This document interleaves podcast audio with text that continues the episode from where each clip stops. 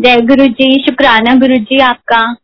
शुक्राना, उस पल का जिस पल में गुरु जी ने अपना बनाया, अपने दरबार पे बुलाया, उस दिन का शुक्र है गुरु जी आपका।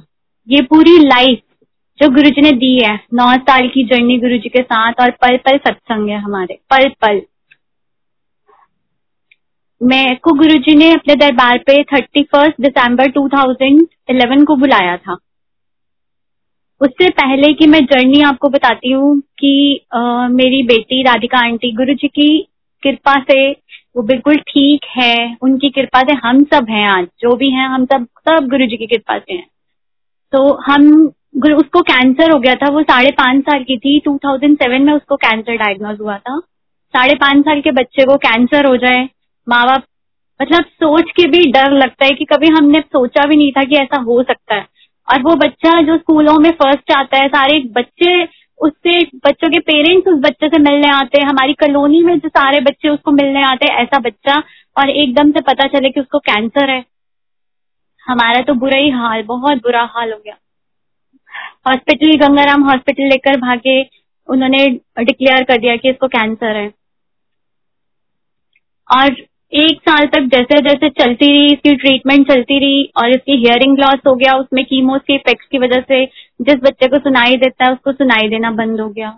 अब वो बच्चा इतना रोए इतना रोए कि सुनाई भी देना बंद हो गया। लेकिन भगवान की कृपा गुरु जी पता नहीं कब से हमारे साथ जुड़े हुए थे और कब से उन्होंने हमें ब्लेस करते गए।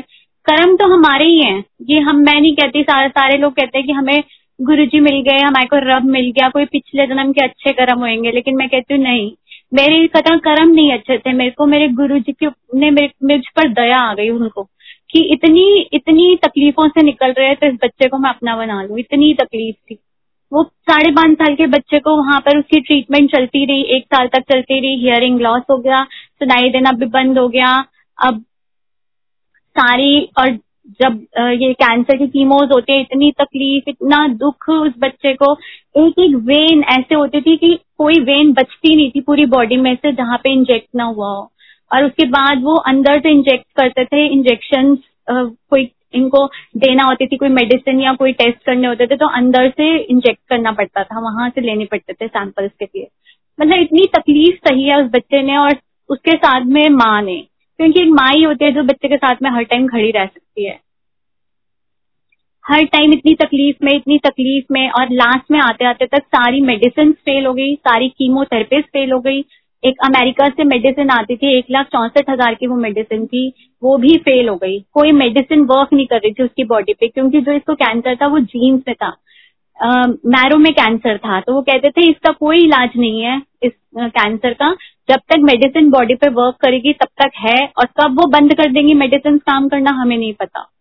इतनी तकलीफ़ इतनी तकलीफ़ से गुजर रहे थे। उधर से इन लॉज ने हाथ खड़े कर दिया कि हम इलाज नहीं करा सकते, जहाँ से मर्ज़ी कराओ, जो मर्ज़ी करो, हम नहीं करा सकते। इधर से मेरे पापा नहीं है और मेरा ब्रदर था, वो हमें ले आया कि ठीक है, मैं कोई कुछ भी करूँगा, कोई प्रॉपर्टी सेल करूँगा, जैसे करके मैं इलाज कराऊँगा। वो यहाँ पर लेकर आया, एक साल बाद वो भी एक्सपायर हो गया। तकलीफ़ ही तकलीफ़। मेरा हस्बैंड था, वो बस ऐसे ही खाते, पीता, चोरियाँ करता घर में से। पैसे नहीं होते थे मम्मी दवाइयों के लिए, इलाज के लिए पैसे देते थे, उनमें से भी चोरियाँ कर करके ले जाते थे। और और घर के लिए कुछ सोचते नहीं, कोई कुछ नहीं करते। अगर हम हॉस्पिटल में एडमिट होते थे तो वहाँ पर पी के नीचे पड़े रहते थे। डॉक्टर कहता था, इनको लेकर क्यों आते हो यहाँ पर? जब इनका कोई काम नहीं है तो इनको क्यों लेकर आते हो? लेकिन एक उनके साथ में रहना पड़ता था कि, क्योंकि अगर आधी रात को डॉक्टर ने कहा कि अभी एडमिट होना पड़ेगा कि अगर तबियत खराब हो गई तो मुझे आधी रात को जाना पड़ेगा तो मुझे कौन लेके जाएगा? मैं किसके साथ जाऊँगी डॉक्टर के पास? इतनी तकलीफ़ थी, हर तरफ़ से तकलीफ़ तकलीफ़। और बेटा था, वो पढ़ाई कर रहा था, उसको देखने वाला कोई नहीं, ट्यूशन लगा दी थी, ट्यूशन जाता था और मैं एक एक महीना हॉस्पिटल रहती थी, उसको देखता कौन, वो पढ़ने में बिल्कुल ही वो हुई जा रहा था, बिल्कुल ही उससे पढ़ाई नहीं हो पा रही थी। और इतना शाय नेचर का, इतना रिज़र्व नेचर का हो गया था, ये सब चीज़ें, ये सब माहौल देख देख के, तकलीफें देख देख कर, और बस ऐसे ही उसका भी मतलब हर तरफ़ से इतनी और पैसे मेरे पास बिल्कुल नहीं थे, जो मम्मी देती थी उससे। और कई बार तो ऐसा होता था कि हमारे पास फिर मतलब दूध के लिए भी, बच्चों के लिए पैसे नहीं होते थे। क्योंकि कितना मम्मी से मांगू, कितना मम्मी से मांगू हॉस्पिटलों में इतने खर्चे एक एक महीना रहना लाखों लाखों रुपए के बिल माँ बन जाते थे। और रेंट रेंट पे मैं रहती थी और वो घर भी ऐसा था कि उससे झुग्गी भी उससे अच्छी होती होगी, क्योंकि रहते रहते एक दो साल में वो उसका भी इतना बुरा हाल हो गया था कि आगे से पूरा पानी चोता था, पीछे से पूरा पानी हमारा फ्रिज वॉशिंग मशीन पीछे पड़ी होती थी, वो सारी गीली हो जाती थी। आगे से एसी लगा हुआ था, वो सारा गीला हो जाता था कि करंट ना आ जाए। ऊपर से ऊपर से छतें चोरी होती थी की, और डॉक्टर कहता था, अपने बच्चे को लेके यहाँ से मम्मी के घर चले जाओ, क्योंकि वो पहले ही कैंसर पेशेंट है, और उसको कोई इन्फेक्शन हो जाएगा यहाँ पर तो हम मम्मी के घर आने चले जाते थे थोड़े थोड़े दिन बाद। इतनी प्रॉब्लम्स इतनी तकलीफ़, इतना दुख, इतना सब कुछ सहते सहते थक गई थी। 2007 से लेकर 2011 तक सोचो, ये तीन चार साल इतने तकलीफ़ में काटे हैं। और लास्ट में आकर तो मैं ये बोलने लगी थी, भगवान जी, अगर भगवान, अगर आप दुनिया में हो ना तो मुझे यहाँ में उठा लो अब बस। अब इससे ज़्यादा हमसे बर्दाश्त नहीं हो रहा। तीनों को उठाना, क्योंकि अगर कोई भी बच गया तो उसको देखने वाला कोई नहीं है। इतनी तकलीफ़ थी। और उसके अलावा जो जहाँ बोलता था, हम वहाँ जाते थे। वहाँ पे रगड़, माथे रगड़ते थे। अपने बच्चे के लिए हर कोई हर जगह जाता है।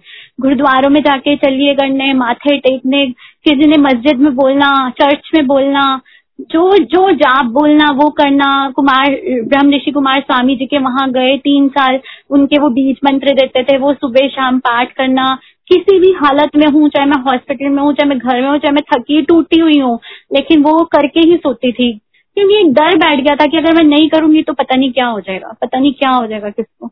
और इतनी तकलीफ़ हर तरफ़ से, हर तरफ़ से ऐसे था कि जैसे मुझे सांस ही नहीं आती थी, ऐसा लगता था कि ये सांस भी डर डर के निकलती कि कहाँ से, कब कौन सी वाला हमारे को पता चलेगा कि क्या हो गया, क्या हो गया। इतनी तकलीफ़ इतनी तकलीफ़। कि थक गए थे, बहुत ज़्यादा थक गई थी। अब इतना शुक्राना गुरु जी का, तभी मैं कह रही हूँ, वो पल का शुक्राना गुरु जी जिस पल में आपने अपने पास बुला लिया। शुक्र है आपका।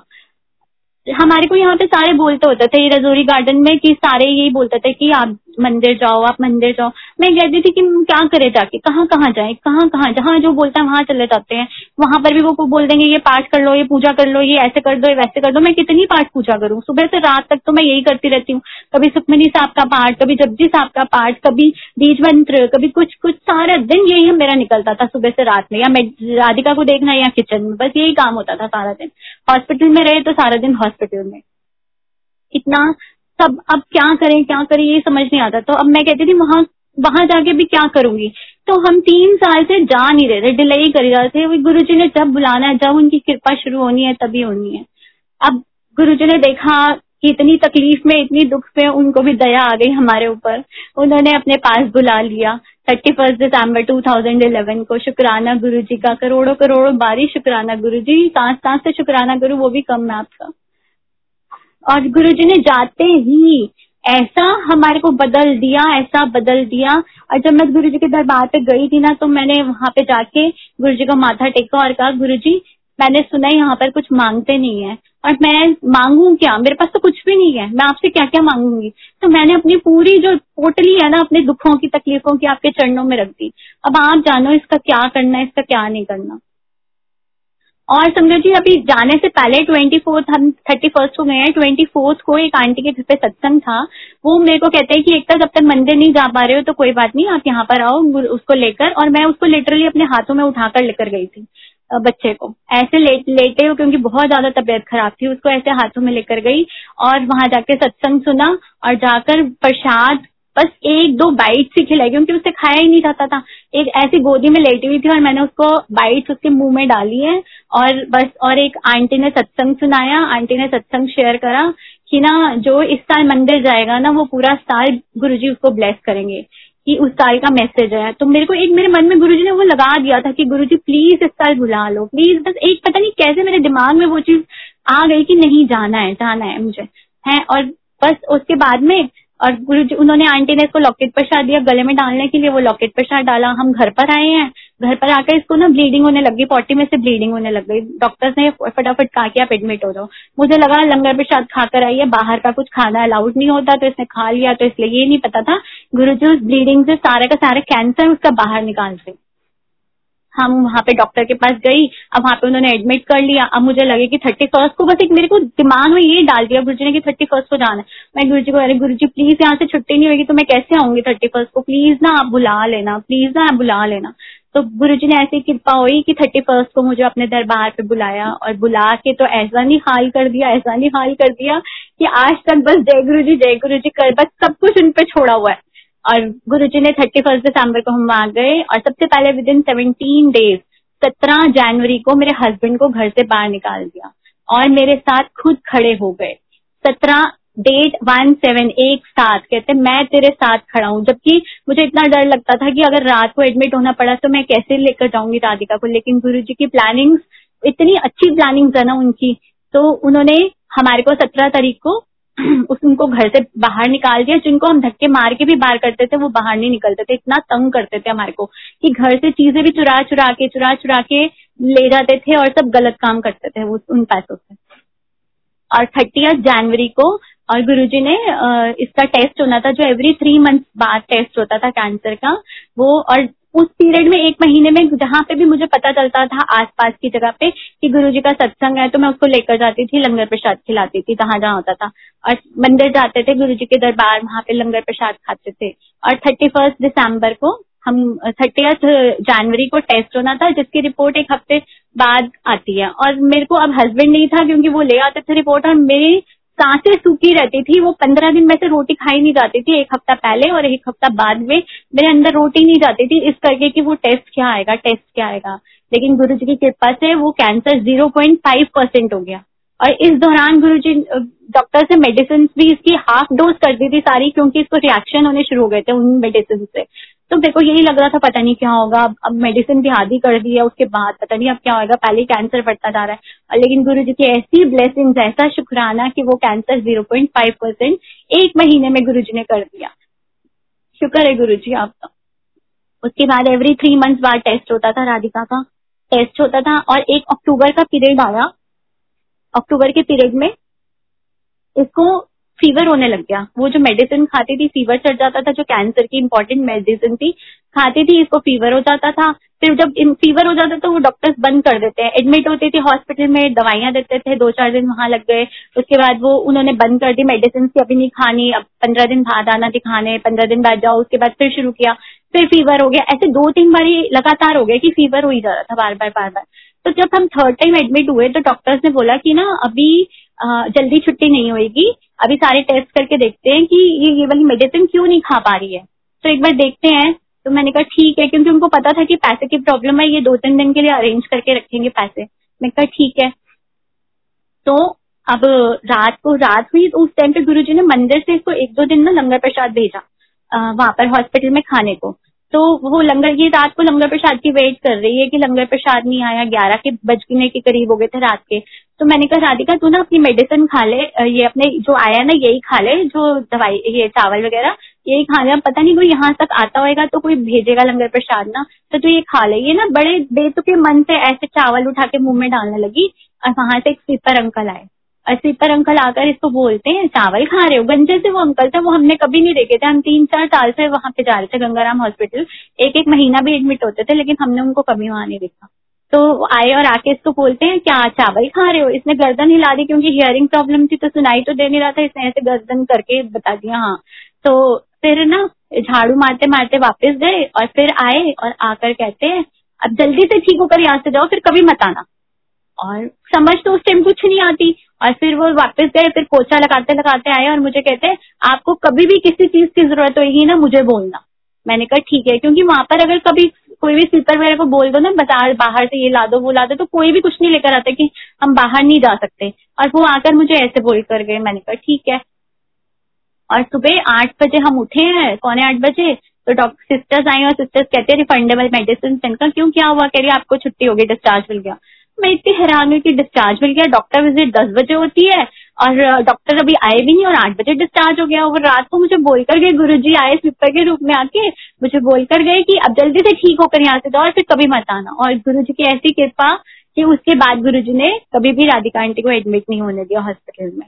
और बीच में इसको एक बार डेंगू भी हुआ, उस डेंगू में भी गुरु जी ने उसको एडमिट हॉस्पिटल में एडमिट नहीं होने दिया।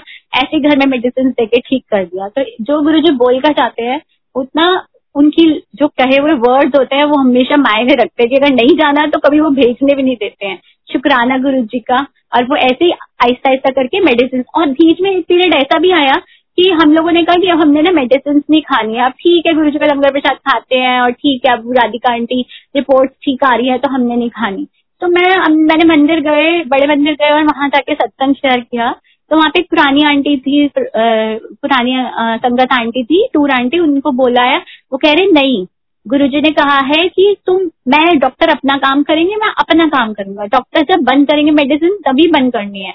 तो आप इसको कॉन्टिन्यूटी रखो मेडिसिन में, जब गुरुजी ने बंद कर देंगे, वो अपने आप बंद करा देंगे वो वाली मेडिसिन ने कहा, ठीक है। फिर आके शुरू करा, क्योंकि अगर किसी ने बोला है, संगत में बोला है तो लगता है कि नहीं गुरु जी की आवाज़ आई है कि ये करना है। फिर मैंने वैसे ही कंटिन्यू रखी मेडिसिन और आहिस्ता आहिस्ता करके गुरु जी ने सारे टेस्ट सारी मेडिसिन सब चीज़ें उसकी बंद कर दी। कैंसर बिल्कुल ठीक तीन चार साल से अब तो कोई टेस्ट भी नहीं कराना पड़ता। इतना शुक्राना है गुरु जी का, इतनी ब्लेसिंग्स है गुरु जी की, जो बच्चा चल नहीं पाता था, खा नहीं पाता था, आज स्कूल जाना, सब कुछ करना और हम कभी सोच भी नहीं सकते थे कि एक सांस है, दूसरी आएगी भी नहीं आएगी। कई बार तो ऐसी बुरी हालत होती थी और वो गुरु जी की कृपा से इतना इतना शुक्राना है गुरु जी का। और गुरु जी की इतनी ब्लेसिंग्स है देने के लिए उन्होंने इतना धर भर दिया कि आज मेरे पास कुछ मांगने को जैसे मैंने उनके आगे पोटली रखी थी, और गुरु जी ने वो पोटली खोलकर एक एक चीज़ एक एक चीज़ हमारे को ब्लेस करते गए, सब कुछ देते गए। एक सत्संग आपको सुनाती हूँ बीच में, ये सब चीज़ें गुरु जी की ब्लेसिंग ठीक है अब जब हम स्टार्टिंग में जाने लगे गुरु जी के पास तो ना फ़र्स्ट हम माता रानी के नवरात्रे और सब चीज़ें करते, पहले करते थे। तो जब वो खेतरी वगैरह भी बीजते थे तो अभी राधिका एडमिट रहती थी तो मैं मंदिर में दे आती थी खेतरी बीजने के लिए। दो तीन बार से कि हमारा पता ही नहीं होता हम घर में होंगे या नहीं होंगे या हॉस्पिटल में होंगे तो मंदिर में दे आती थी। अब गुरु जी के जाने लगे जैसे ही उसमें अप्रैल में जब आते हैं मार्च अप्रैल में नवरात्र आते हैं तो अब मेरे को लगा कि गुरु जी मुझे क्या करना चाहिए, मुझे बता दो, खेतरी बीजनी चाहिए या आप तो हो, सब कुछ आप ही तो हो। माँ भी आप ही हो पिता भी आप ही हो सब आप में ही सभी देवी देवता है, सब भगवान जी आप में ही है तो फिर मुझे क्या करना है? मुझे एक आंसर दे दो। तब मेरे को एक दो अंकल आंटी से मैं जानती थी, जो उधर बड़े मंदिर में सेवा भी करते थे और सब चीज़ें थी तो मेरे को लगा कि किसी से पूछती हूँ। अब मैं फ़ोन करूँ तो सारे बिज़ी थे, क्योंकि शिवरात्रि पे फ़ंक्शन आने वाला था और उनकी सेवा पहले से चल रही थी तो वो सारे के सारे वहाँ बिज़ी थे। मैंने दो तीन बारी कॉल भी करा। अब कल जैसे नेक्स्ट डे ही है, नवरात्रि शुरू मैं गुरु जी को बोलती हूँ, शाम को गुरु जी क्या करना है बता दो। मैं लेकर आऊँ या नहीं लाऊं या क्या करना है? मेरी चाची जी का फ़ोन आता है मुझे। वैसे ही बात करते करते आता है और मुझे ऐसे मैंने उनसे कुछ पूछा भी नहीं, कुछ भी नहीं। और मैंने उनसे वैसे बात कर रही थी तो मैंने उनको बोला तो वो कहते हैं कि कल तो नवरात्र शुरू है। मैं कहा हाँ जी। तो कहते, तूने क्या करना है खेतरी बीच के? अब तू कौन सा अपनी सास के साथ रहती है? अब मैं कहा, ठीक है। मैं मैंने कुछ बोला भी नहीं, कुछ भी नहीं। गुरु जी ने आंसर जैसे दिलवारा तक दिलवा दिया कि मैंने उस दिन के बाद कभी भी वो नहीं करा कि गुरु जी बैठे हैं। हाँ कंजक केक बिठाते हैं। गुरु जी का स्वरूप है, गुरु जी को भोग लगाती हूँ। माँ के रूप में आप ही, सब कुछ तो ही हो, उनको भोग लगाती हूँ और सारे हम लोग खा लेते हैं मिलके। तो इतना शुक्राना है गुरु जी ने मेरे को तो गुरु जी ने सब चीज़ों से निकाल दिया सब चीज़ों। हर कोई चीज़ से किसी चीज़ के ऊपर भी पाबंदी नहीं किसी चीज़ के ऊपर भी कुछ नहीं कि जैसे अब गणेश जी का है अब अब गणेश पूजन आया था पीछे तो उनके उन, उससे पहले ही गुरु जी गणेश जी के दर्शन घर पे करा देते हैं माता रानी के दर्शन घर पे अपने में ही करा देते हैं। कई बार तो आँखें बंद करी होती है तो सामने गद्दी पे ऐसे आँखें बंद करे करे गणेश जी बैठे हुए हैं कभी हनुमान जी बैठे हुए दिखा देते हैं और मैं माथा टेक देती हूँ गुरु जी के चरणों में और गुरु जी को कहती हूँ गुरु जी आप में ही सारे हैं ना। अभी थोड़े दिन पहले मंत्र जाप सुन रही थी आँखें बंद करके तो जहाँ जोत जगती है वहाँ पर मेरे को आ, काली माता के दर्शन आँखें बंद कर करके कि यहाँ पे काली माता खड़ी है। तो सारी सबके दर्शन गुरु जी उन अपने में ही करा देते हैं। तो बहुत बड़ा शुक्राना है गुरु जी कि मुझे कोई चीज़ों से कोई वहम से किसी चीज़ में नहीं पढ़ने रहते कि बस मैं ही तेरा हूँ और सही में उन्होंने एक साथ कहा था मैं तेरे एक साथ खड़ा और वो हमेशा मेरे एक साथ खड़े हुए हैं हमेशा।